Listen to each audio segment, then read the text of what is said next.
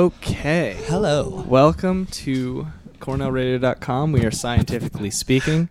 Zach, stop making noises. Never. Uh, I'm Shane.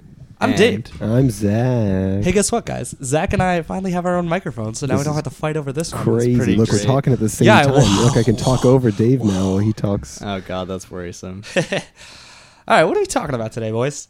We're gonna talk about Dave's favorite thing in the entire world.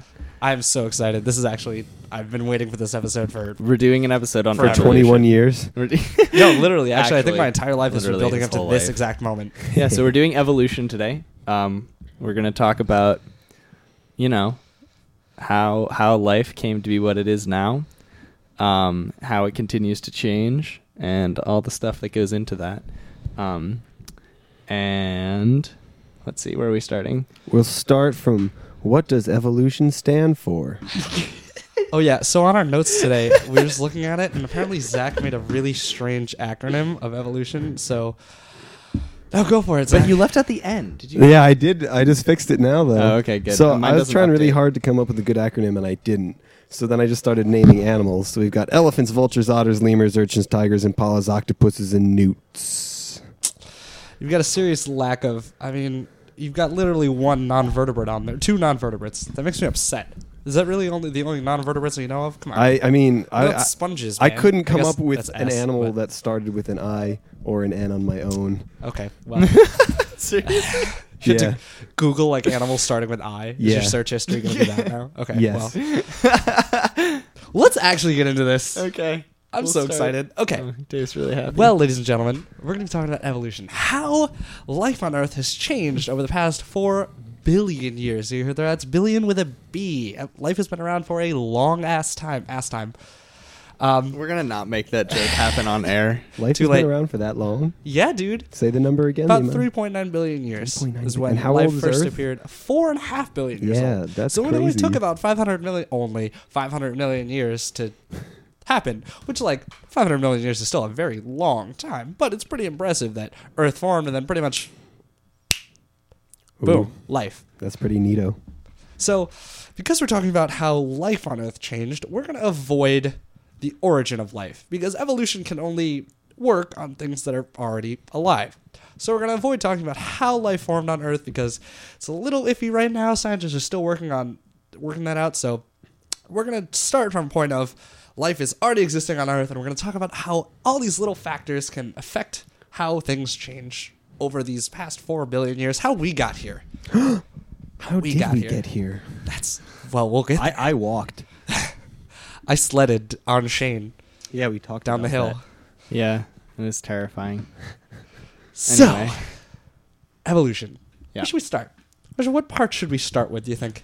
Well, should we? Shall we start with like either? Shall we start with like you know? Shall we? Shall we? Shall we start? Shall we? I'm so Stop. lost right now. History? I'm really How about, sorry. like, history? That's what I was Yeah, trying to let's go with say. I was history. trying to say, how did we figure out what it is and where? Who's the guy? The guy was the guy. Who's the the guy, guy? was. Of course, if anyone has ever heard of evolution in their lives, the biggest name they associate with it is Charles Darwin. Hmm. He was a naturalist in the 1800s who took a nice little pretty voyage down to the Galapagos Islands. He was British, and uh, he saw these birds on the islands, and noticed a lot of weird things about them, and that's caused him to sort of put the put together the idea of how animals can change over time. However, Darwin wasn't the first to put forward an idea of animals changing. What? There are lots of other names in the history of science, and we won't bore you with all of them. But one of the biggest ones we should probably tell you about is Lamarck. Lamarck is one of the earlier evolutionary theorists, and he was dead wrong in a lot of ways. He was real close. He was close. He tried real hard. Wait, I just want to stop and say that like Darwin and Lamarck, those are those are both pretty cool names, unlike the internet associated That's fellows, true. right? Yeah, they had Yeah. lame names. Yeah, this is great. I like- Lamarck I like is much this is. I agree. Lamarck. Lamarck. He put together this idea that okay, well, how did giraffes get their long necks? That was like a big This- yeah, example. this is That's like like the thing. classic example. Any person who's ever taken a biology class has probably heard this example. Lamarck sees giraffes and thinks, okay, we have these giraffes that have very long necks. How did they get there? Why do they have these long necks? Well, obviously, it's to reach the plants that are very high, the leaves of these really tall trees, right? No other animal can reach those leaves, so they're always untouched. So the giraffes are taking advantage of this niche, Smart which is a little part of the environment, a little place that they can live and work and do their thing. They're the only ones who can reach these plants, so they have these long necks to do it. But how do they get the long necks? Well, Zach, Me muscles. We talked about muscles. muscles. I like those. Can we? Can we like? We can grow muscles, right? Yeah. We can like train them and stretch them and do that, They right? Get all bigger. they get all bigger, right? Question for you. Lamarck thought that if you the giraffe stretched its neck very hard to reach these leaves, strained real hard, stretched its neck out, then its kids would have longer necks too. Well, first of all, it would have longer neck. Well, yeah. and then it then would also have kids It, would have kids necks. that had longer necks. So Zach, question: hmm. You're real buff. Are your kids gonna come out the womb being able to dead pick up things? I don't know All gym right. terminology. Are your kids gonna come out the womb being buff? I hope so. Thanks. That's scientific. Probably not. I guess babies aren't shaped that way. Uh huh. Because that's not how muscles work, right? That's not how our body works. Yeah. You can't build up a thing and then pass it to your kids. You're not gonna pass on your More biceps to your importantly, kids. I can't just reach real hard and have my arm grow. That's another problem with it. sort of the other thing. This reminds me of an episode of the Ali G show where he's talking to a bunch of basketball players, and one guy, he's like, "All right, so you're, you know, you're six foot and like real good at basketball. So how hard would I have to train to be as tall as you are?" the guy's like, "Man, you can't do that." Yeah, that's, Yeah, that's similar exactly idea. it. That's yeah. Lamarck was wrong. That's No. not how things work. We know that. We know that that's not how you pass on things. We know that, that you can't just stretch your neck real hard and be have a long neck. I know. I have a long neck. I'm a long necked guy. I, I I'm not going to pass it on to my kids. Hopefully, Well, you should Yeah, try well. just Stretching stretching it. your head down back into yeah, just your neck hole. constantly. is this working? Uh, for now, yeah. Okay. No, you just raised your shoulders. It didn't really do anything. your spine's in the way. Anyway, what we should talk about now is the next person, the, probably the biggest name in evolution, who uh, sort of first, well, maybe not first, but anyway, he, was the biggest name popularized- in Yeah. a thing called natural selection. We've all heard about this one. We have. This is this is the big one. This is the thing that everyone's heard of when it comes to evolution. Darwin took these trips to the Galapagos Islands, saw these birds with very different beaks, different sizes, different lengths, different strengths. Cool stuff, right?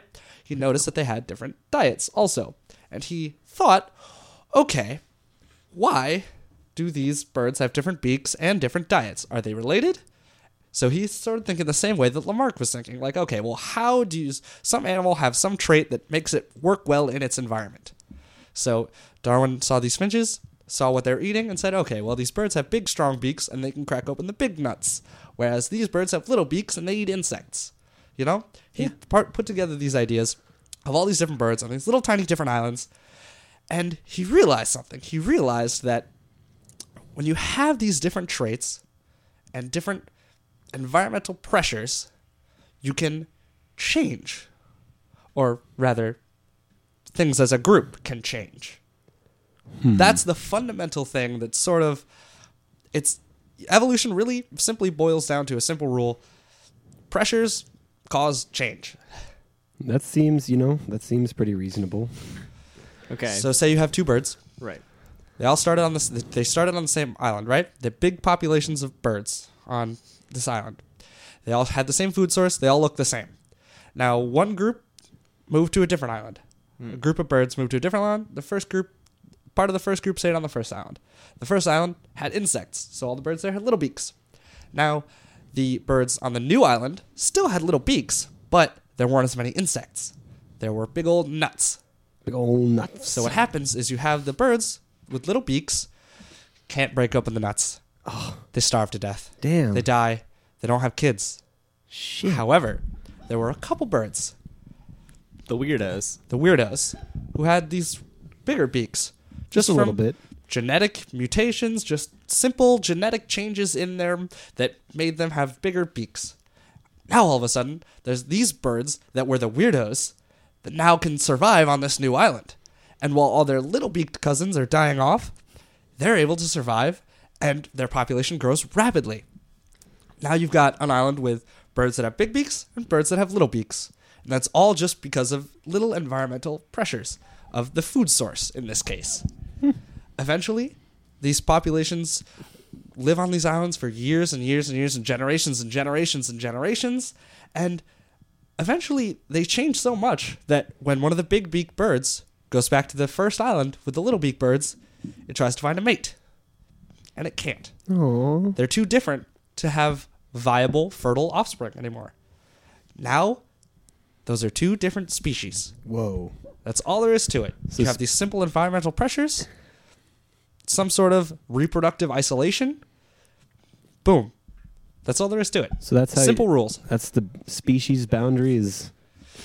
Uh, the species boundary. That's an interesting question. It's it's really hard, and um, even experts in the field disagree about what a species is. Ah, So Which Is is it- super annoying. It's really annoying. It's a really because it's a really complicated concept. How genetically distinct do you have to be before you're a species? How reproductively isolated do you have to be before you're a distinct species?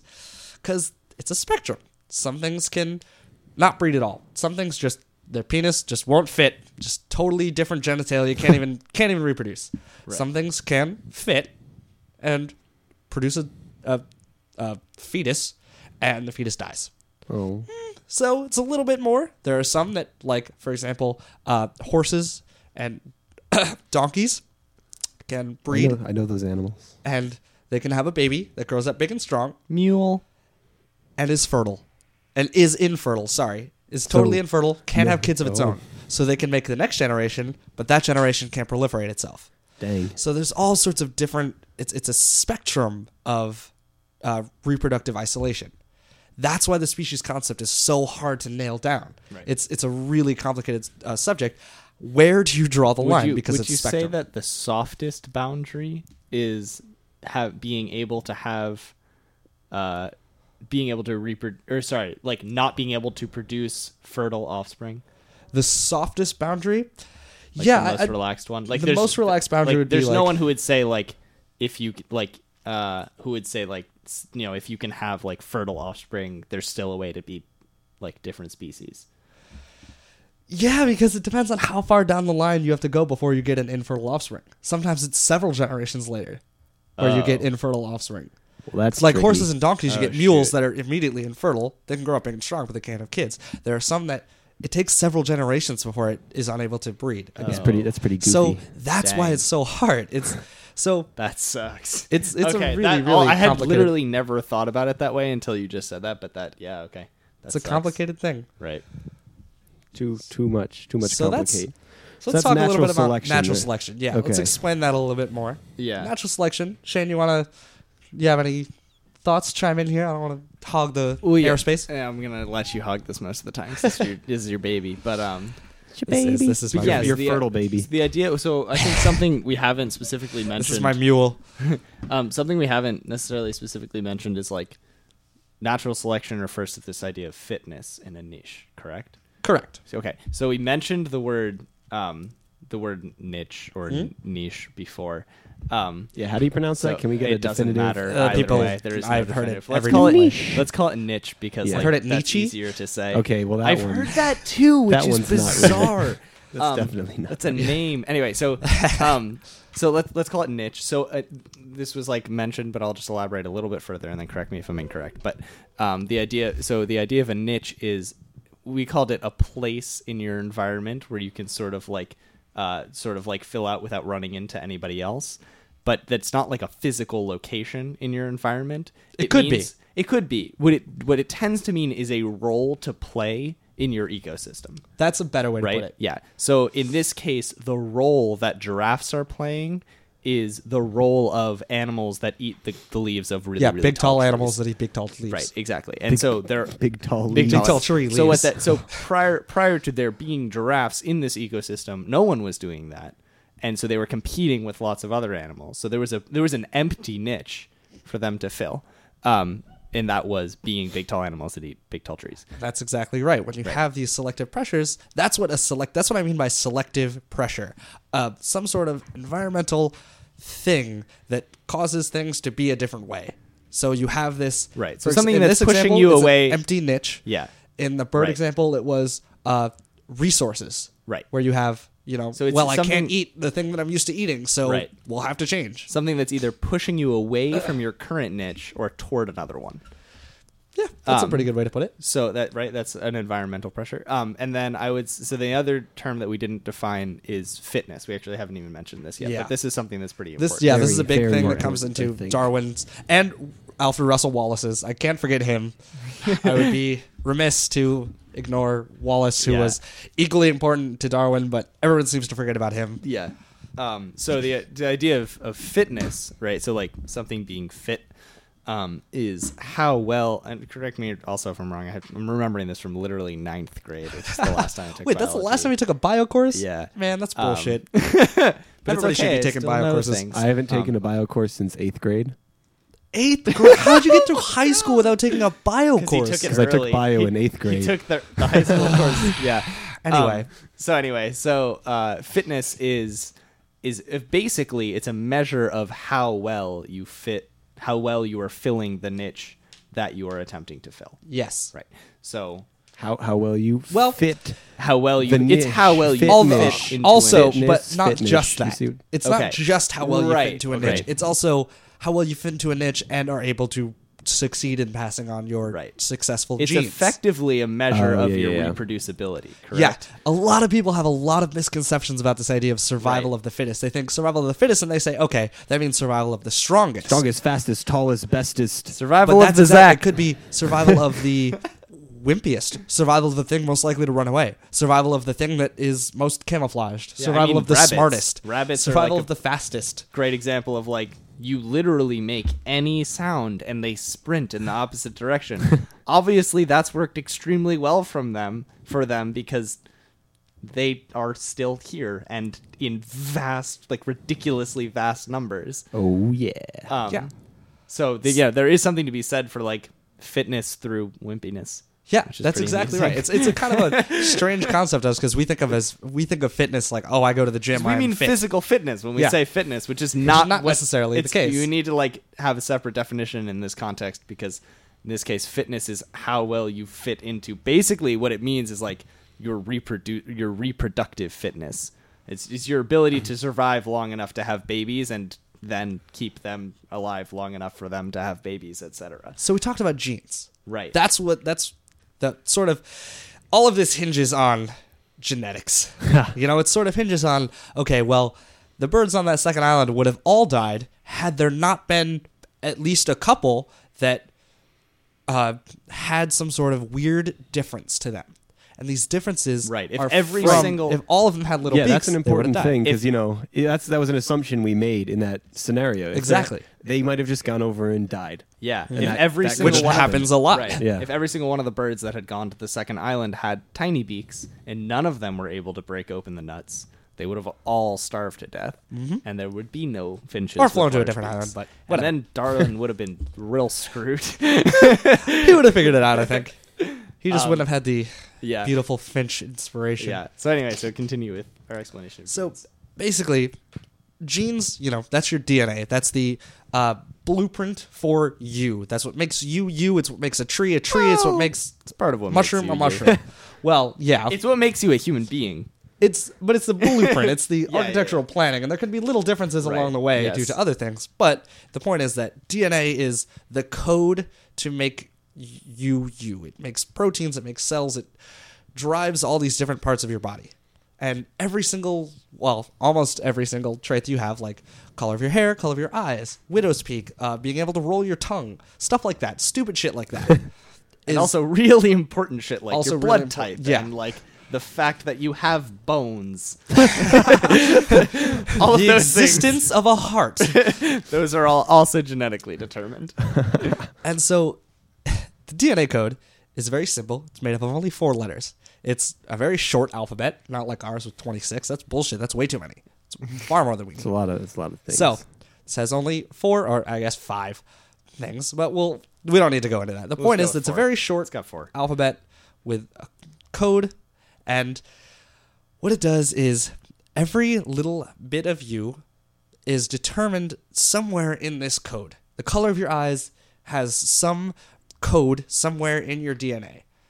It's somewhere in your It's DNA like- that tells you tells your body what color to make your eyes. It's just like last week when we were talking about binary, or two weeks ago rather, when we were talking about binary. I think it's like three weeks And- ago now.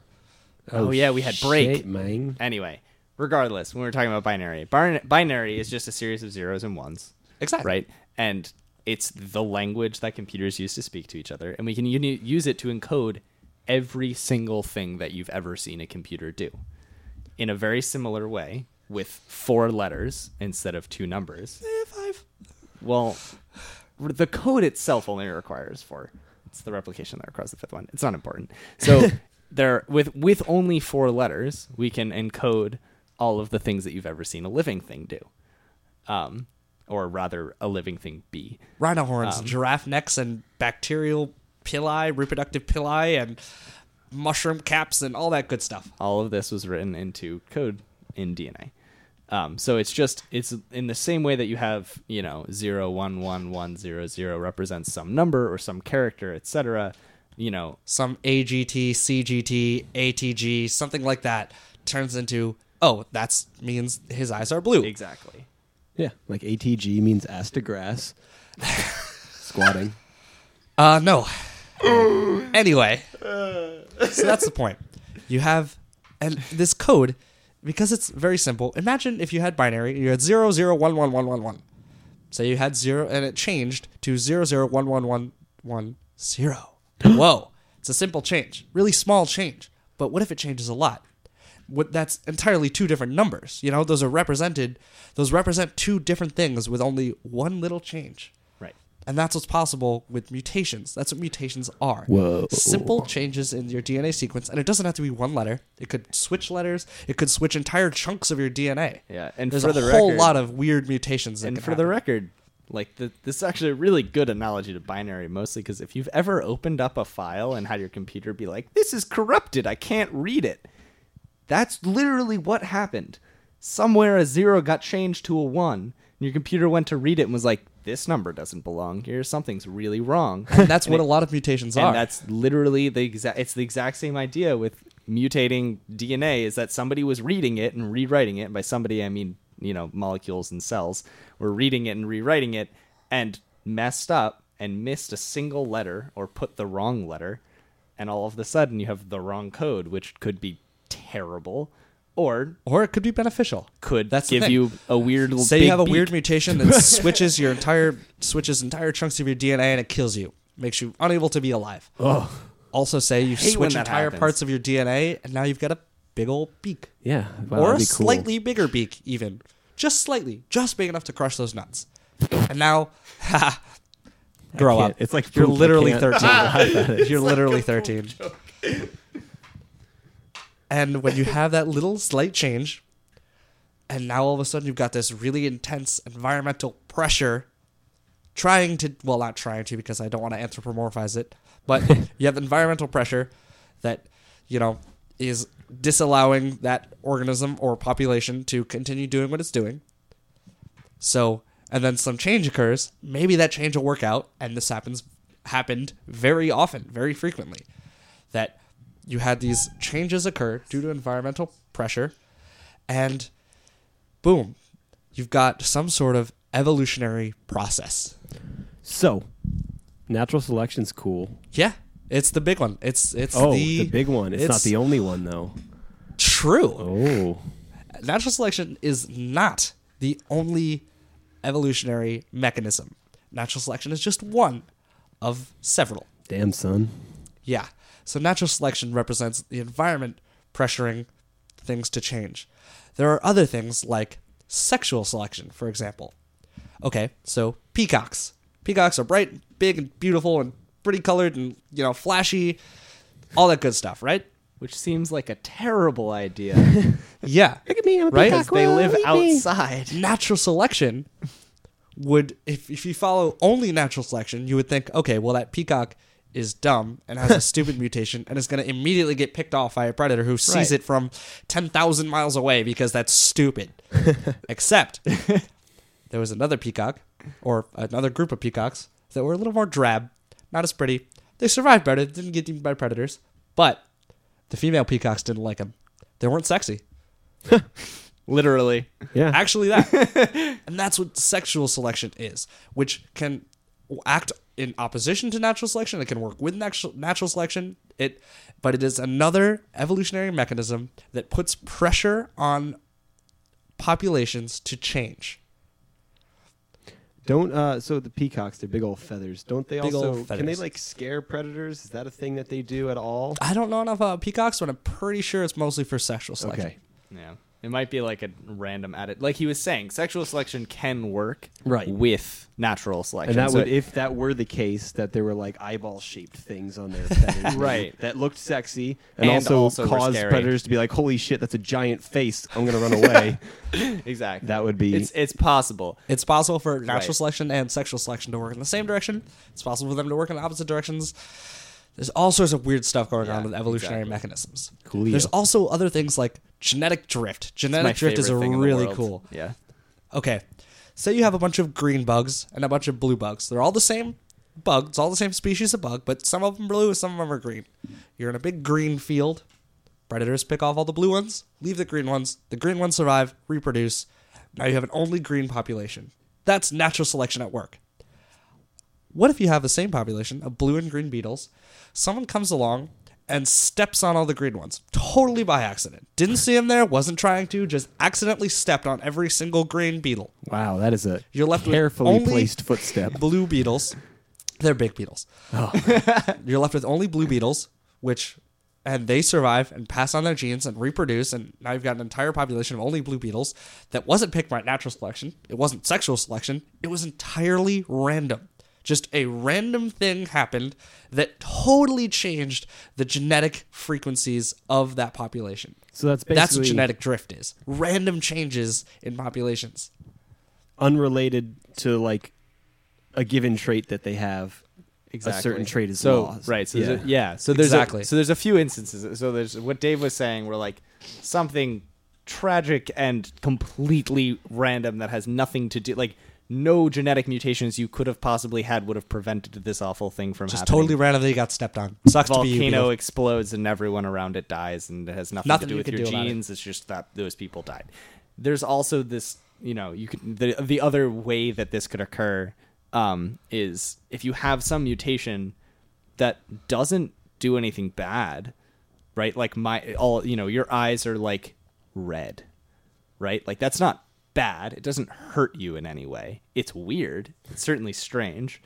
It's probably not nec- it's in any sort of realistic scenario for people at least it wouldn't be a negative sexual selection because some people would be interested and attracted to it right? Yeah. and it wouldn't it certainly wouldn't be negative but it's also not positive. It doesn't do anything beneficial for you. It's possible that you'll have a baby, they won't have that gene, and it will completely go away with you, which is what happens the vast majority of times with mutations that don't do anything helpful for anyone. But it's also possible that your baby will have red eyes. Maybe you'll have three babies, and they'll all have red eyes. And then they'll have three babies, and they'll all have red eyes. And then somehow, I mean, this is thousands of years later, all of Europe has red eyes. Totally random, for no good reason it didn't help anyone. It wasn't natural selection. It wasn't. It wasn't sexual selection. It wasn't. It like detrimental. it wasn't way either. detrimental. It didn't Totally help neutral. anyone. It just everyone's got red eyes now. So that's like a really interesting way that people can develop. That we can like not people that organisms of any kind can develop new mutations, can develop new features, new things without any sort of pressures acting on them at all because these mutations happen regardless of whether something wants them to happen. So when people go and look at a, oh, this trait exists, therefore it must have been caused by. Let's come up with a reason. Exactly. There's not always. There's not, not always always a a reason. reason. Although usually when you're looking at big scale features like Usually that, there is, yeah. But there are lots of examples where it's just like just genetic drift happened. The population genetic frequencies yep, just changed it's just super for cool. totally random pretty reasons. neato. It's also cool because it like explains. It's just every everything that like why the heck would this have ever happened? There's n- there was no environmental pressure for this. I, it's just Well, it still could- could have just still happened could just have like happened. Exactly correct. There wasn't. There's It just nothing happened. preventing it, hmm. and it also fits in with the theory that mutations, like it, it 100% does not contradict anything. It fits in with the theory that like these mutations are random.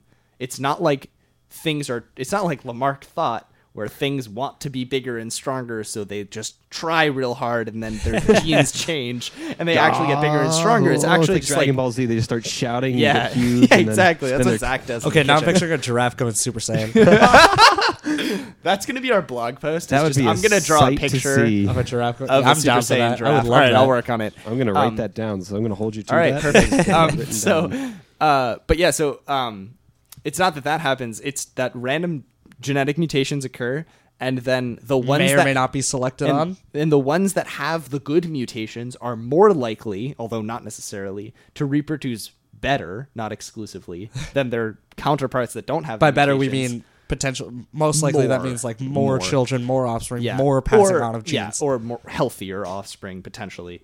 Also Um, good. And so quantity or quality or yeah, both. Yeah.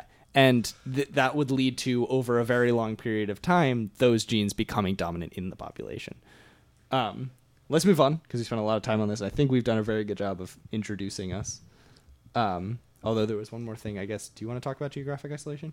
Geographic isolation, um, yeah, we can go over a little bit. The point is that, like, we talked about those bird examples, right? Now you have one bird on one island, a group of birds on one island, a group of birds on another island, and so, you know, they change over many, many generations, and then some of them go back and are unable to interbreed, and they're two different species now because they're unable to reproduce and make some sort of hybrid. The point is that they had some sort of geographic isolation, which is often very important in speciation. So, say you have um, those birds, that works fine with geographic isolation. However, geographic isolation might not always be necessary for speciation to occur. Okay. There's a thing called sympatric speciation, which is essentially imagine it's a group of organisms all in one place who still somehow speciate. Say those birds are all on the same island, and they just some group of them just happen to focus on the nuts, some group happen to focus on the insects. Grow up, seriously. Zach's like, he, he, he, It's all the same island. on They're all able to reproduce, but they don't. For some reason or another, you've got some sort of uh, reproductive isolation that may or may not be caused by some sort of environmental pressure or may just be random. But you have two groups of diverging, which means separating species on the same island in the same location without isolation. They just happen to do it. Sympatric speciation is really, really weird and really complicated. And like the assume- species concept, it's hard to really nail down a good definition for what is sympatric. I would assume that it like wouldn't happen quite as frequently as, or at least like without as much certainty. I guess we just really We have no idea. Yeah, I guess that that's unfortunate. Um, It's evolutionary biology is a yeah, really complicated field. But yeah, it's thing you picked. it's it. very cool. um, cool. Um, yeah, All interesting. right. That's a lot of stuff. Yeah, we It's just more threw a lot of thought there shit was. at you, but I think I think that was a good intro Yeah. to evolution. I think so. Pretty much covered. There's a lot more depth to all this, so please feel free to go learn more if you want to. But I think we've covered the very basics of evolution because I've been taking this for years now, and there's I could do a very long show about this. So like, it, le- the other night when we like decided we were gonna do this, it was like it was like yeah, like you know this is gonna be great. And Dave was like, man, how do we pick what topics we're gonna talk about? Like, I don't know. There's so much stuff. Like, are we gonna go through and like filter through everything? And there's like sort of looked around. I was like, I think I could do like. I could do like an 18 year show on this. Just like literally talk about all of the things that I've learned since I was born about evolution. which is pretty much like what I do. I know he's just My he's just entire life is an 18 hour evolution show.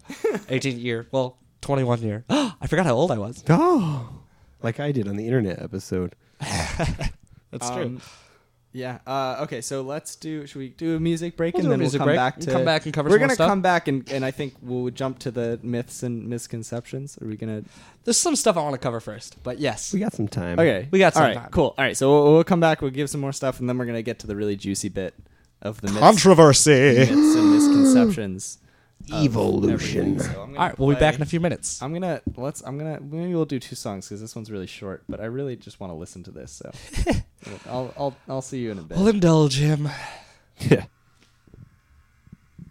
Hello and welcome back to Scientifically Speaking on CornellRadio.com. Dot com. You're listening to Zach, Dave, and Shane as we talk about the wonders of evolution. That was pretty weird. I don't know how I feel about that. Now, evolution's wonderful. Don't feel anything except the great love and happiness. Okay, so like I said before, and then was corrected, That was, and that was weirder. now okay. we're going back to it. Uh, we're going to talk about the many myths and misconceptions of evolution. a lot of Um, people think a lot of things about evolution, and a lot of people are wrong.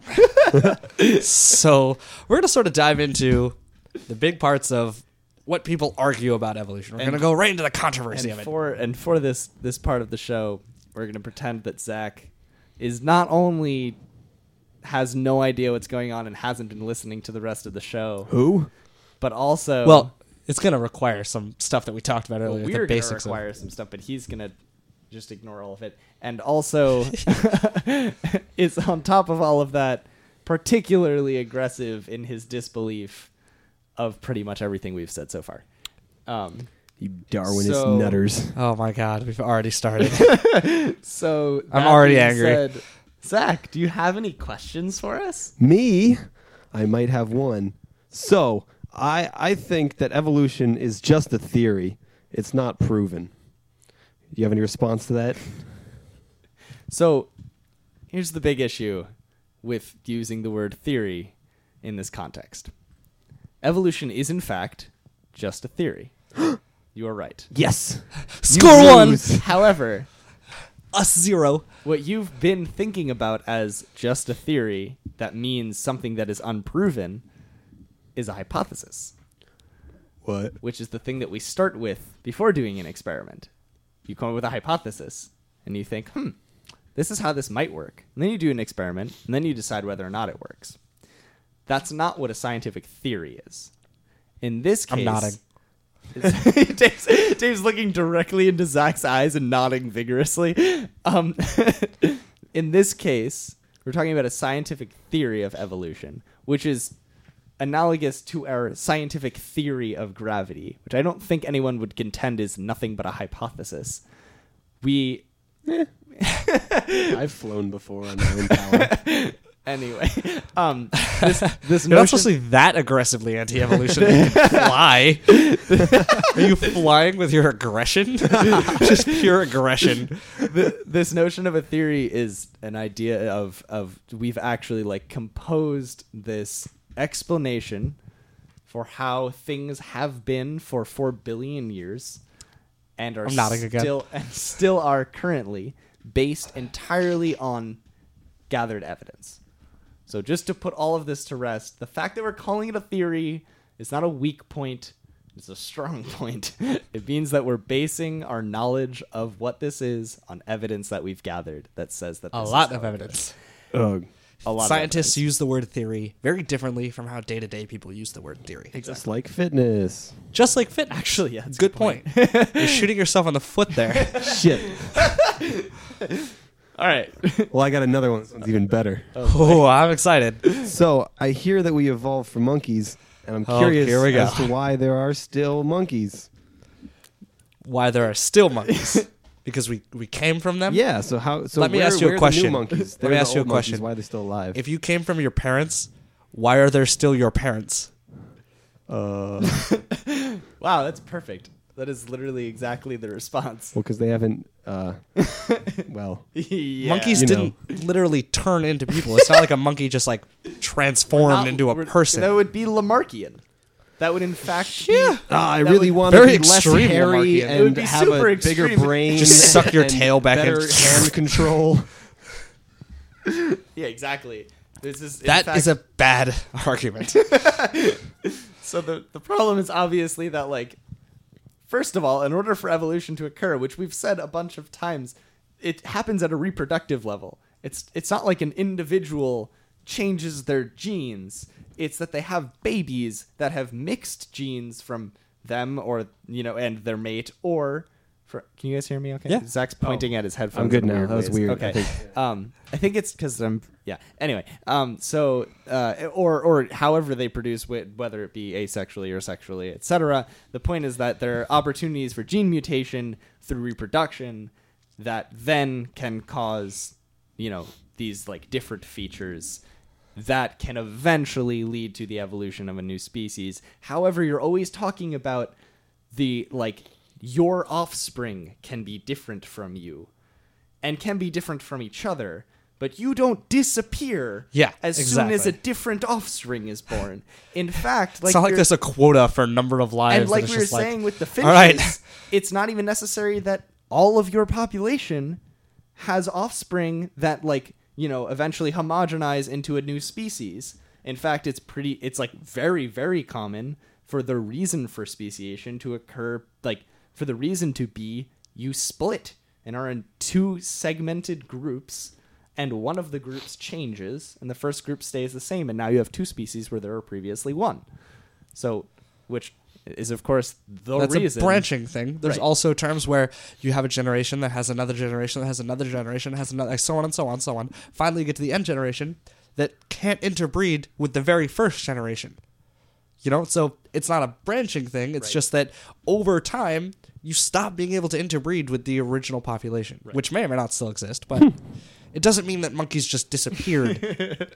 you know, it's evolution we happens didn't- at the population level, not Also, the organism. For the record, we we're talking about a branching issue here. The monkeys that are around today are not the quote unquote monkeys that we that are our ancestors. Another problem with that argument. It's that we share ancestors with today's monkeys. If you go back far enough, we share ancestors with everything on Earth. Everything. I'm nodding again. because at some point we're coming from like single-celled organisms that were all homogenous to well well, early life is pretty weird. okay we're coming from very very very very very very similar origins and spreading out extremely far across Diversifying incredibly. yes Got to diversify your assets, man. Okay. Ignoring I don't that. have a way to respond to that. All right. So are you satisfied? No. Do you understand why they're no. monkeys? Well, kind of. Okay. That part makes sense. Okay. Yeah. But uh, I'm curious. Voice your So, dissatisfaction. yeah, yeah, yeah, yeah, yeah. So some stuff's really complicated, and I don't see how it could have possibly arrived by evolution. Um, You actually pronounced it evil Lucian. evolution. E V I L Lucian. Evil so, Lucian. how do you explain eyeballs? How They're do I explain super them? complicated. How like Yeah, look at we all the did stuff we just could see, and they're like you got sphincters in them. Someone someone got sphincters into your eyes, and you can see through them. That's crazy. How did that happen? Huh? we did just have an episode on how complicated eyes are It's true. We did. But what you seem to think is that the eyeball's complexity is irreducible. As if there were some way that you couldn't break down the eye into simpler parts. But we did exactly that in our last episode.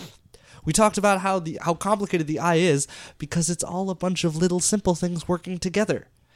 You know, And it didn't most just importantly, all of those little simple things would function as some simpler component of an eye completely on their own without everything else. In fact, we can see how simple eyes evolved by looking through the fossil record. We can look through living organisms that are more simple than we are, where that just have a little patch that has some cells that can detect light. Not color, not anything else, just intensity of light. Over time, these patches dented in a little bit, get more light in there. Finally, the uh, all these little different cells combined, and you've got. I, I'm having trouble explaining Alright, this. So there's it's more like Yeah. there's a really good video um, that we can post in a blog. Yeah, we should do that.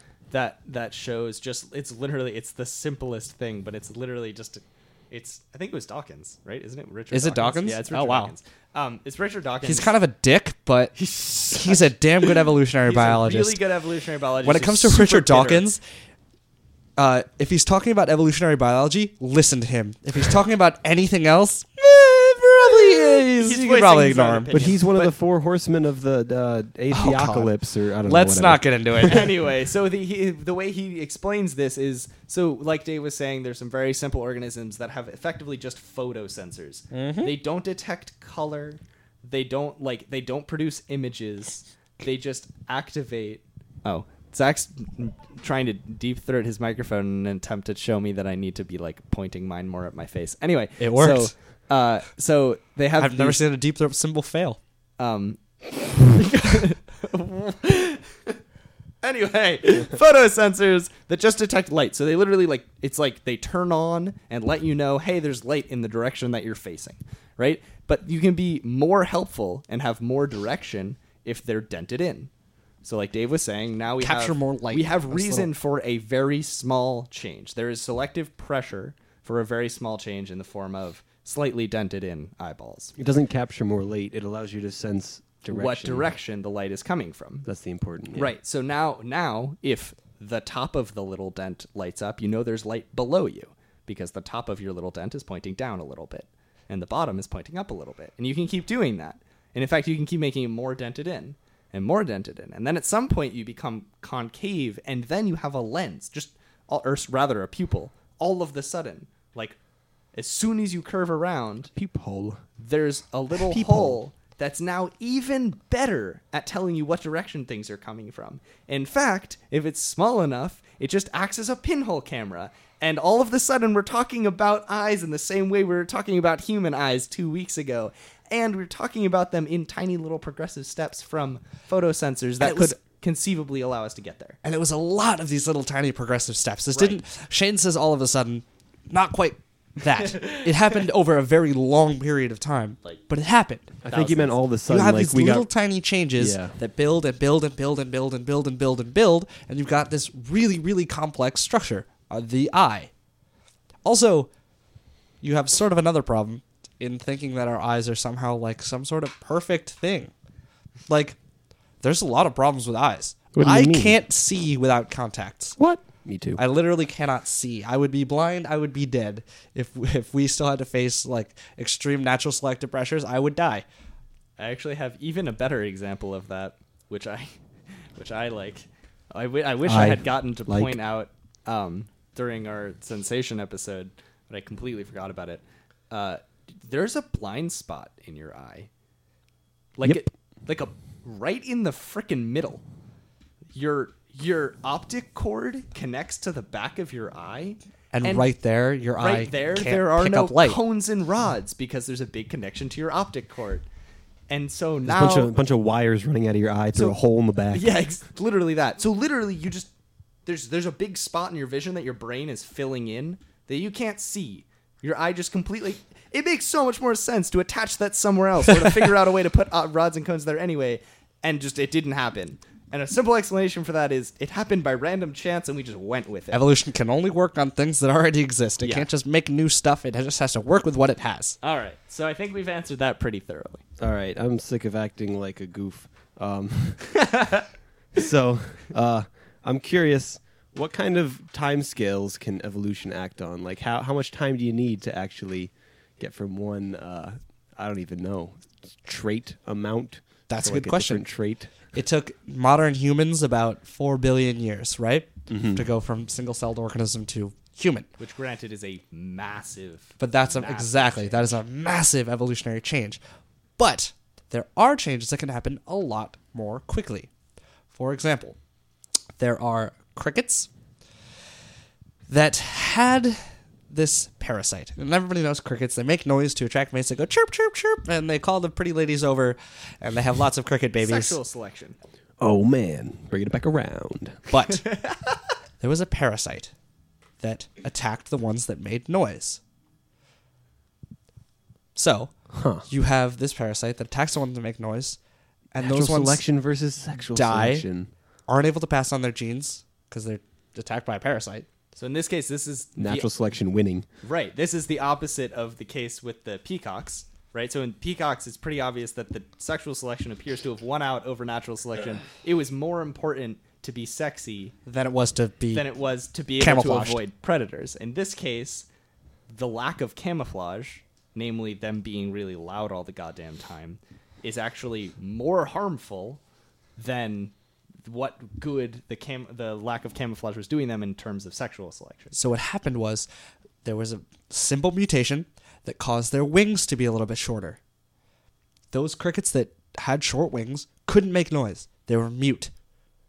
Now, when you have a parasite that attacks things that make noise, all the things that are left are mute. It took 20 generations 20 generations for an entire cricket population to become entirely mute. It's ten years. How? Yeah. Okay. That was my first question: is how how long is the generation? The second question is: Do you have any idea how many crickets there were to start? That's a good question. like a the lot. population size. but still, it, it matters that you know it only So- took twenty generations. It only so, yeah, took ten fact years, that- I which mean, is a blink of an eye in evolutionary Yeah. time. It took Right. four billion years to get crazy. from single-celled organisms to people, but in only ten years, you can make an entire population of things that formerly relied on sound mute. Yeah. Now, granted, like uh, things that as things get closer to like people from crickets, generations take longer, right? So it's not actually necessarily important to think about it in terms of like actual time as we've allocated as like you know the way we calculate time, and more important to think about it in terms of like reproductive time or generational time. Which So- is why that's the first time unit that Dave gave. Right, which was Yeah. good. Yeah, it was actually that was the perfect way to explain that. Twenty generations for people would be what? A couple hundred years, It would, it would be about 400? Four hundred years. 400 yeah. years. Yeah, twenty times twenty. which is 400 still a very short period of time compared to the amount of time we've been around. Evolutionary. The True. people that existed 400 years ago were not very different from us, right? Just like biologically. Imagine, imagine if all people became mute in four hundred years. Think about that. That's like Actually, since that's the that's a good way to think about it. That's kind of That's like- ridiculous. Imagine if- strange. people Yeah. just became entirely mute since the 1600s. You know. Something happened in the 1600s that made our entire population mute. That's exactly what happened with those crickets. Hmm. That's how fast evolution can work. Yeah, it's very cool. It's Very, very crazy. So, so this is a that's a good example of. Would you call that microevolution? yes, Because that's a so pretty small right, change. was a Like you know, What we covered was- got mute. There's still It was a single They're still mutation. pretty much the same in every way, except their wings aren't long enough to make a scratchy sound. Yep, all it was was a change in their biology without being a change in their reproductive ability. Well, I guess you know, not dying is pretty So- useful for reproducing. But you're right. We should talk about the difference between micro and macro evolution. A lot of people are like, "Oh yeah, micro. That totally makes sense. Everything we've talked about, microevolution makes sense." I mean, but it has to make sense. We literally watch it happen. right. So, but the thing is, like, yeah, but I mean, crickets will evolve, but they'll always be crickets. Yeah. So or will they? the argument that is had a lot by a lot of like a lot of anti-evolution interest groups is that microevolution is fine and totally understandable, but macroevolution can't work. Basically, that microevolution are the small changes that we're talking about, like for example, crickets becoming mute. Macroevolution are the species changes, like when those birds stop being able to interbreed. That's macroevolution when you have a large scale change between uh, groups so that they make new groups, essentially. That's what macroevolution versus microevolution is.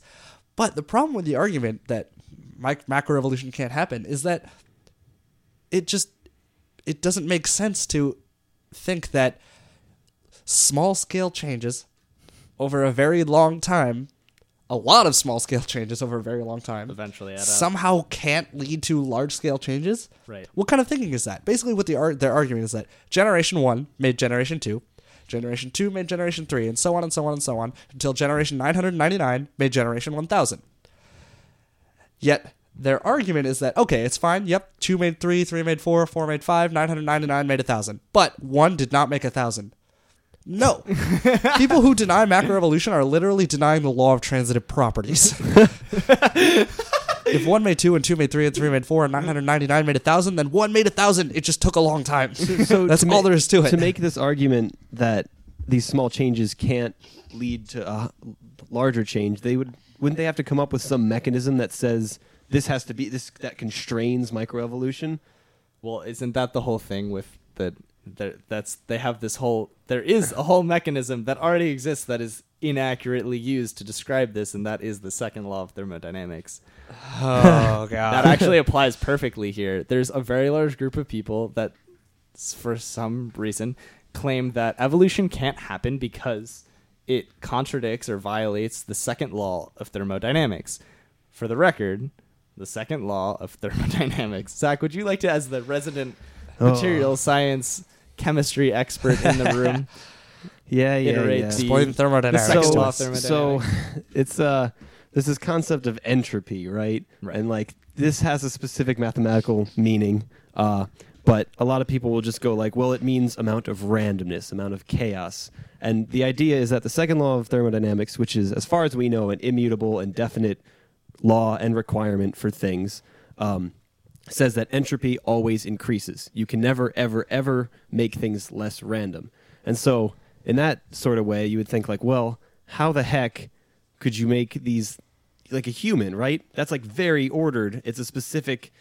It's a human. It does specific things. It's not just like a cells and atoms shooting around everywhere in space. It's a collection of these that has specific functions that are tied together. That's cr- how. How does that explained? Right. So the problem here is Let that like, Shane have a people people say that yeah, sure, microevolution might happen, right? Like m- these very very small changes. But the second law of thermodynamics holds that they will always be random and never add up to anything important, and so macroevolution won't happen. The problem, of course, with this is that the th- They're fundamentally Sorry. misunderstanding The theory- and misusing the, second, law of thermodynamics. The second law of thermodynamics only applies to closed settings. Okay, the Earth is not that. yes, we have an atmosphere. Frequently, we break that atmosphere, like every frickin' time we go into space or send something into space, or air leaks out, which is always. We or are constantly sunlight streams in, Yes. which is an enormous amount of energy always. that essentially off powers heat by radiation. Right. So Yeah. this this whole notion of like yeah, really. So this whole notion of like, you know, oh, entropy can't increase in this closed system of Earth is absurd because Earth is not a closed system.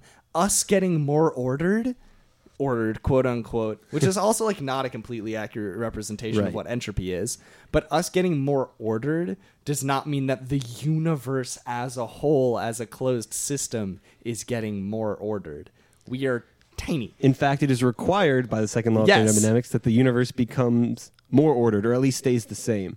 Um, well, no, actually, if the if the Earth becomes more ordered, Right. then the rest of the universe has to become less ordered to compensate, Right. at least equally, if not even yes. more if not even disordered. More. Right. So, Yeah. So th- there's like a very simple answer to that stupid, stupid, stupid, stupid argument, and that is the second law of thermodynamics does not impl- apply to open systems of which the Earth is obviously Life one. is one. yes. So. Moving on. So I don't get more angry. so far it turns into all of these problems with evolution are uh, first off either not problems because they're misunderstanding the problem or they're misunderstanding the evolution or they're misunderstanding the natural laws of our universe you know it's it turns into these very simple answers that just the only reason people so far have had any problems with evolution existing is because they don't understand it Yeah. Yeah. Speaking of not understanding it, there there is there's the one big case that's been going on forever. People have been making this argument since Darwin. Where are all the transitional fossils? Where's the crocoduck? where are all of the where are all of the fossils that show the organisms between two organisms that we see now? And it's an interesting argument, but again, falls flat. Zach, you joked, where's the croco duck? But that's literally what a lot of people think they're going to find. they literally going to they think they're going to find some sort of direct exact hybrid of two things. But as we've covered, evolution is a lot of small changes over a very long period of time. So it's you're not going to see these crazy changes happening in a single fossil. So you're you're telling me that a crocodile isn't just going to grow a duck's head and then slowly shrink into the rest of its its the rest of its body into a duck? That's not how evolution works. Usually, that'd be, cool. but That's kind of like Pokemon.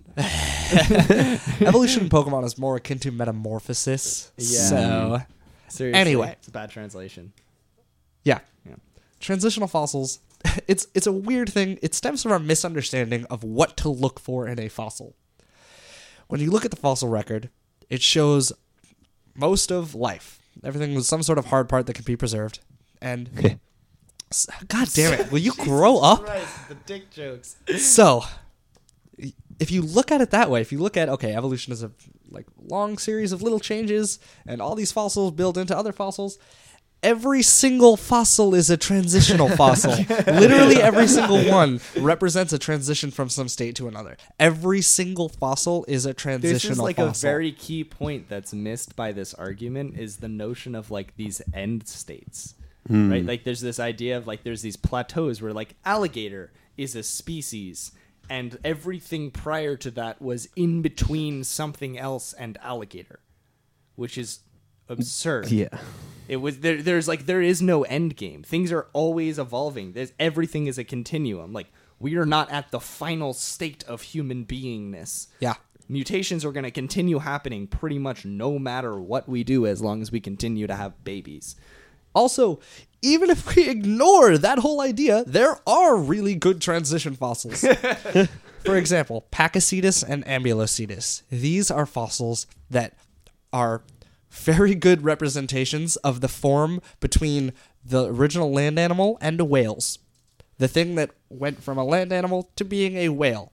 It's looks kind of like a whale, looks kind of like a dog, has short little legs, fins, maybe. It's weird. There's a lot of these little steps. And Pakicetus and Ambulocetus are part of those steps. They are perfect transitional fossils. There's also Tiktaalik, which looks like a mix of a lungfish and an amphibian. And it pretty much represents the first vertebrate to walk on land.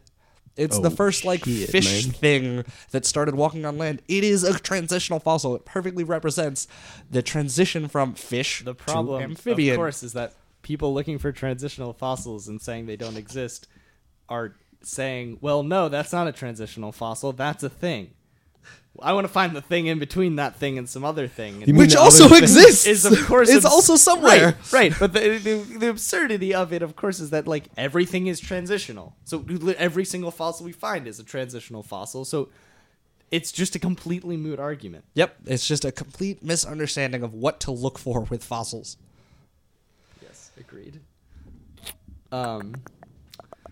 Yeah. So there is one thing I guess that we should. Do you want to talk about the last thing before the last last thing? Um. So the the the last little myth misconception thing we have to talk about here relates to what I was saying earlier with binary and corrupted files, right? Like, what are the chances that you have an image file that is like some really you know really crappy like iPhone picture that you took in dim lighting of like you know some A Other rave. side of Dave's right nose. whatever whatever yeah. it is something weird and Dave's nose at a rave. and due to like and due to the file getting corrupted you open it and suddenly like the mona lisa pops up right like what are the chances that something good happens other than you open it and your computer goes god damn it the file's corrupted like what'd you do right so like and the argument of course now you know translated to this mutation for life is what i mean we hear there's a lot of mutations that cause a lot of extremely serious problems yes, right absolutely. in fact, probably, maybe even most of them cause issues. Because if you think about all the different permutations you could have for genes and for life, Most of them are there's going a to be lot of them. Most of them, if even. you take them, yeah, would Just won't would honestly good. just straight up right off the bat not work and probably kill whatever was trying to be alive. um, so Yeah. so like you know that being said like what are the chances that enough of these beneficial mutations would happen that they would actually cause evolution to occur? And we have here apparently there are people who argue that in fact no beneficial mu- mutations have ever been documented. That which sounds completely absurd to me. Please dave explain why that's absurd So, the problem with that is that it assumes that no benefit that mutations are so okay. Yes, most mutations are bad, but it doesn't mean that all mutations are bad or that even beneficial mutations are rare. They happen all the time. And like you said earlier with the red eyes thing, a lot of them are just sort of random and neutral and may have some good effect later that shows up later. But there are beneficial mutations. We've seen them. Here's an example. Uh, E. coli was shown to be able to adapt to high and low temperatures by. Sorry, excuse me. Still a little bit sick. So basically, yeah, actually, I'm Sick gonna of- actually of go to the guppy anti-evolutionist crap. We'll, we'll ignore the E. coli. We'll go to the guppies. Guppies in a river in South America were studied by this researcher. Shout out to Taylor for letting me borrow Beak of the Finch. It's a wonderful book. Go read it. So, guppies in this stream, in these streams in the South in South America, could flow downwards but not go back up. So you've got these really good distinct populations. And as you go farther down, the guppies have a lot more predators because the predators keep getting washed out. At the very top of the river, you've got fewer predators. So the uh, the guppies at the bottom were much more cryptic, and you know they Cryptic? You mean they like they, They used were- obscure language and couldn't communicate well with their peers? like I just did by using jargon. Um, no, they were more camouflaged, is what cryptic means. Oh, They had a lot of predators, and they were a little bit darker colored, a little bit less gaudy and flashy. But the guppies at the top of the stream were very gaudy and pretty, and they had no predators, so they wanted to look as sexy as possible.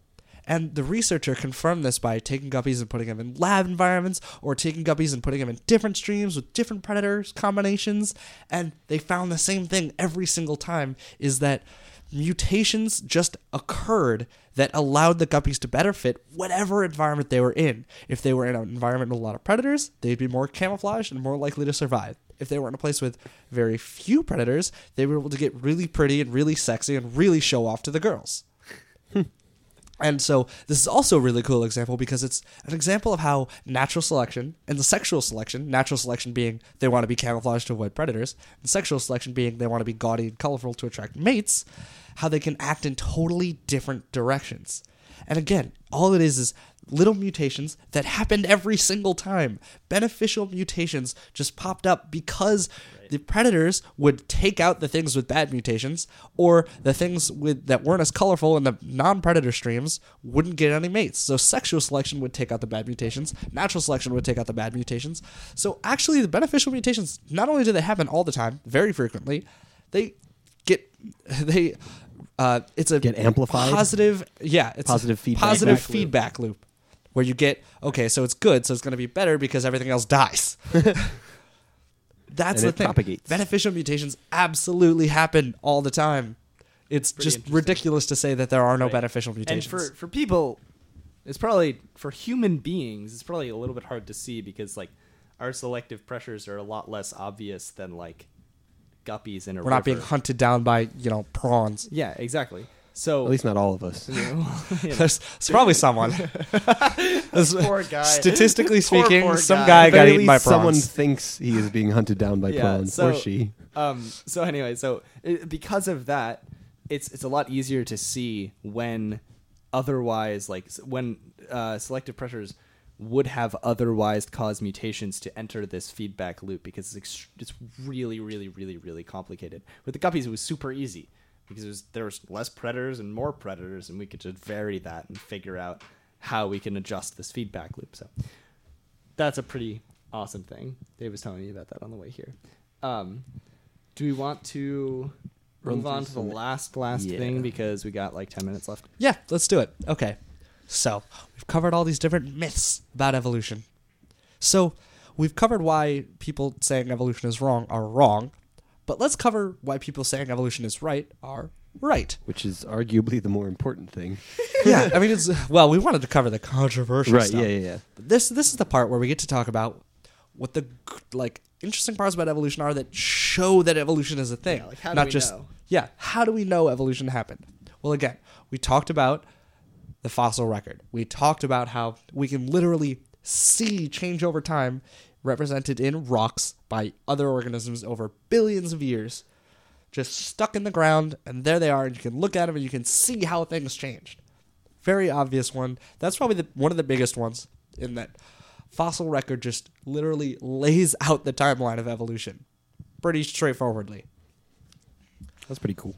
There's genetics, which we've talked about how can cause mutations. We've seen genes can do different things. We've seen how genes can survive and reproduce better depending on the environment. So genetics is also a really good piece of evidence for evolution. There's also some other stuff like homology. Homology Yeah, what's that?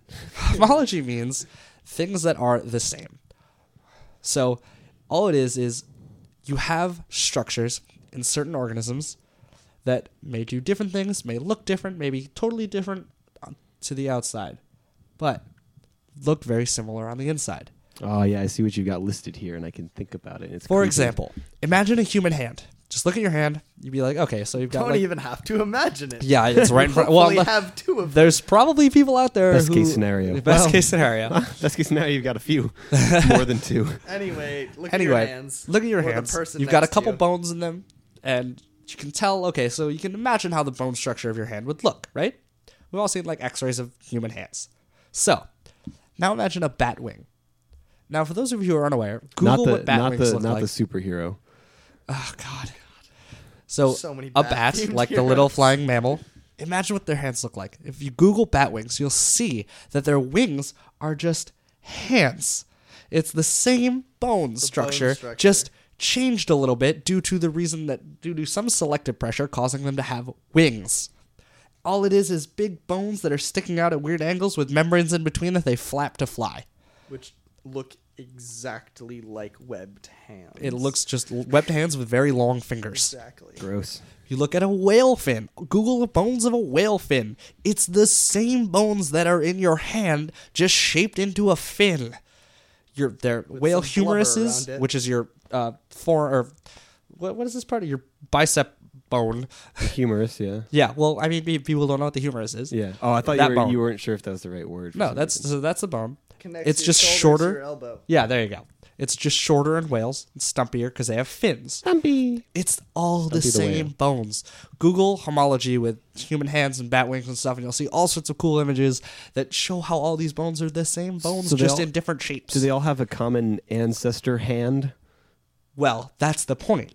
Maybe not a hand, but they all had some Thing. sort of common ancestral bone structure that was diversified and Yeah. diverged into different forms and shapes depending on selective pressures. That's probably important to note. It's not that like whales have hands secretly and bats have hands secretly and everything looks like our hands. We're just using hands as like the base. Comparative, yeah. Those are the ones that are attached to us, so it's the easiest one to compare to. our ancestor had something with all the same bones and for every for whales and bats and people we all diverged in different ways and so these bones changed a little bit well a lot of it the last thing we want to talk about is vestigial organs vestigial organs are organs and bodies that don't really seem to have any purpose they don't really do anything but they're there and why are they there well a lot of times vestigial organs imply some sort of ancestral form whales. We talked about whales a lot in this episode. I love whales. I'm glad I get to talk about them so much. Have you ever looked at a whales? Whales have front fins, right? And then nothing until their tail. Well, if you look at the skeleton of a whale, they have leg bones inside the- their body that don't F? stick out. They just have leg bones. So Now, absurd. why the hell would whales have leg bones if they swim? They just do. They're just sitting in the body. Well, logic would say that, and because we have fossils that show We can how actually see we can see is the how these leg bones got smaller and smaller in different organisms that went to the sea, it shows us that whales' ancestors used to live on land, used to use those legs to walk around, and once they got more and more into the water, they didn't need them anymore, so they lost them. And it's just these small scale changes over time due to selective pressures that cause these differences in different organisms. Evolution is really, really straightforward. It just follows very simple rules. And that's all there is to it. It's a simple rule that causes a lot of crazy shit. So we've got a Twitter question from one of our fans. Oh boy, let's go through real quick. Cause we got four minutes. Question is Is natural selection not driving the total number of species towards one? He's asking if natural selection is somehow pushing all of the different species into one big homogenous Can I, species. can I answer, try to answer this one? Yes, Yeah. go. Oh, okay. Perfect. This is so, great. You So can learn I all the would, knowledge I of would the say Test your that, knowledge. that no, it's not because there are many different niches and they each require different traits. And so if you had one thing that had some specific traits, it wouldn't be able to survive in all niches. And then it would be a bad thing. Spot on. Unless there humans was some suck at being whales. Whales suck at being humans. I suppose there could be some kind of uber species that might accidentally evolve. That like the if anyone reads DC comics, like the Martians, they can just turn into anything. Right, they can do and, whatever they like, want. Change their density and fly. The only thing that they're just afraid of fire. That's it. Well, that's a bit outlandish. so if they didn't have that, they would just be the pretty much the optimal species. Right, There but might it- only be just them if they killed everything else. well, that's true. pretty outlandish. Right. We know that's that, that ridiculous. evolution can only work on things that exist. It's not going to cause these, you know, some sort of uber. Sp- it could, but it the could point is that. eventually cause the uber species to happen. However, it it's not It's that not- it doesn't seem no to make reason But there's a lot would of happen. contradicting things. Like Right. we can't have flippers and also be good at making tools. well unless you could turn your hands into flippers. Right. You'd Okay, have to, it'd yeah, have but to be again- some weird thing. I maybe evolution will introduce shape shifting somewhere along the line, but as of right now, So cool. we haven't seen any shape shifting occur, All right. So, except for the long term shape shifting. haha, Zach, uh-huh, Oh my God, we're all really, shapeshifters, sort we're of. all shapeshifters. Well, we aren't. Right. Po- All every Well, population. are. Oh, Yeah. God. well, no, we are. I mean, you sh- you sh- you shift. your Yeah, shape from a baby. from when you're a baby until now. Your shape has been shifted. You just try really hard to get, turn into adult, and then you All get right. I'm gonna I'm gonna say we should sign off now because Alrighty. we're probably gonna get cut off if we don't Okie dokie, Um, artichoke. listen to the hockey game right after us, if you so please. Thanks for joining us. Hope you Totally learned fun. something. Hope you will start to think about evolution a little more. In your daily life. cornellradio.com. That was pretty awesome. We should make an image. All right, later. Peace.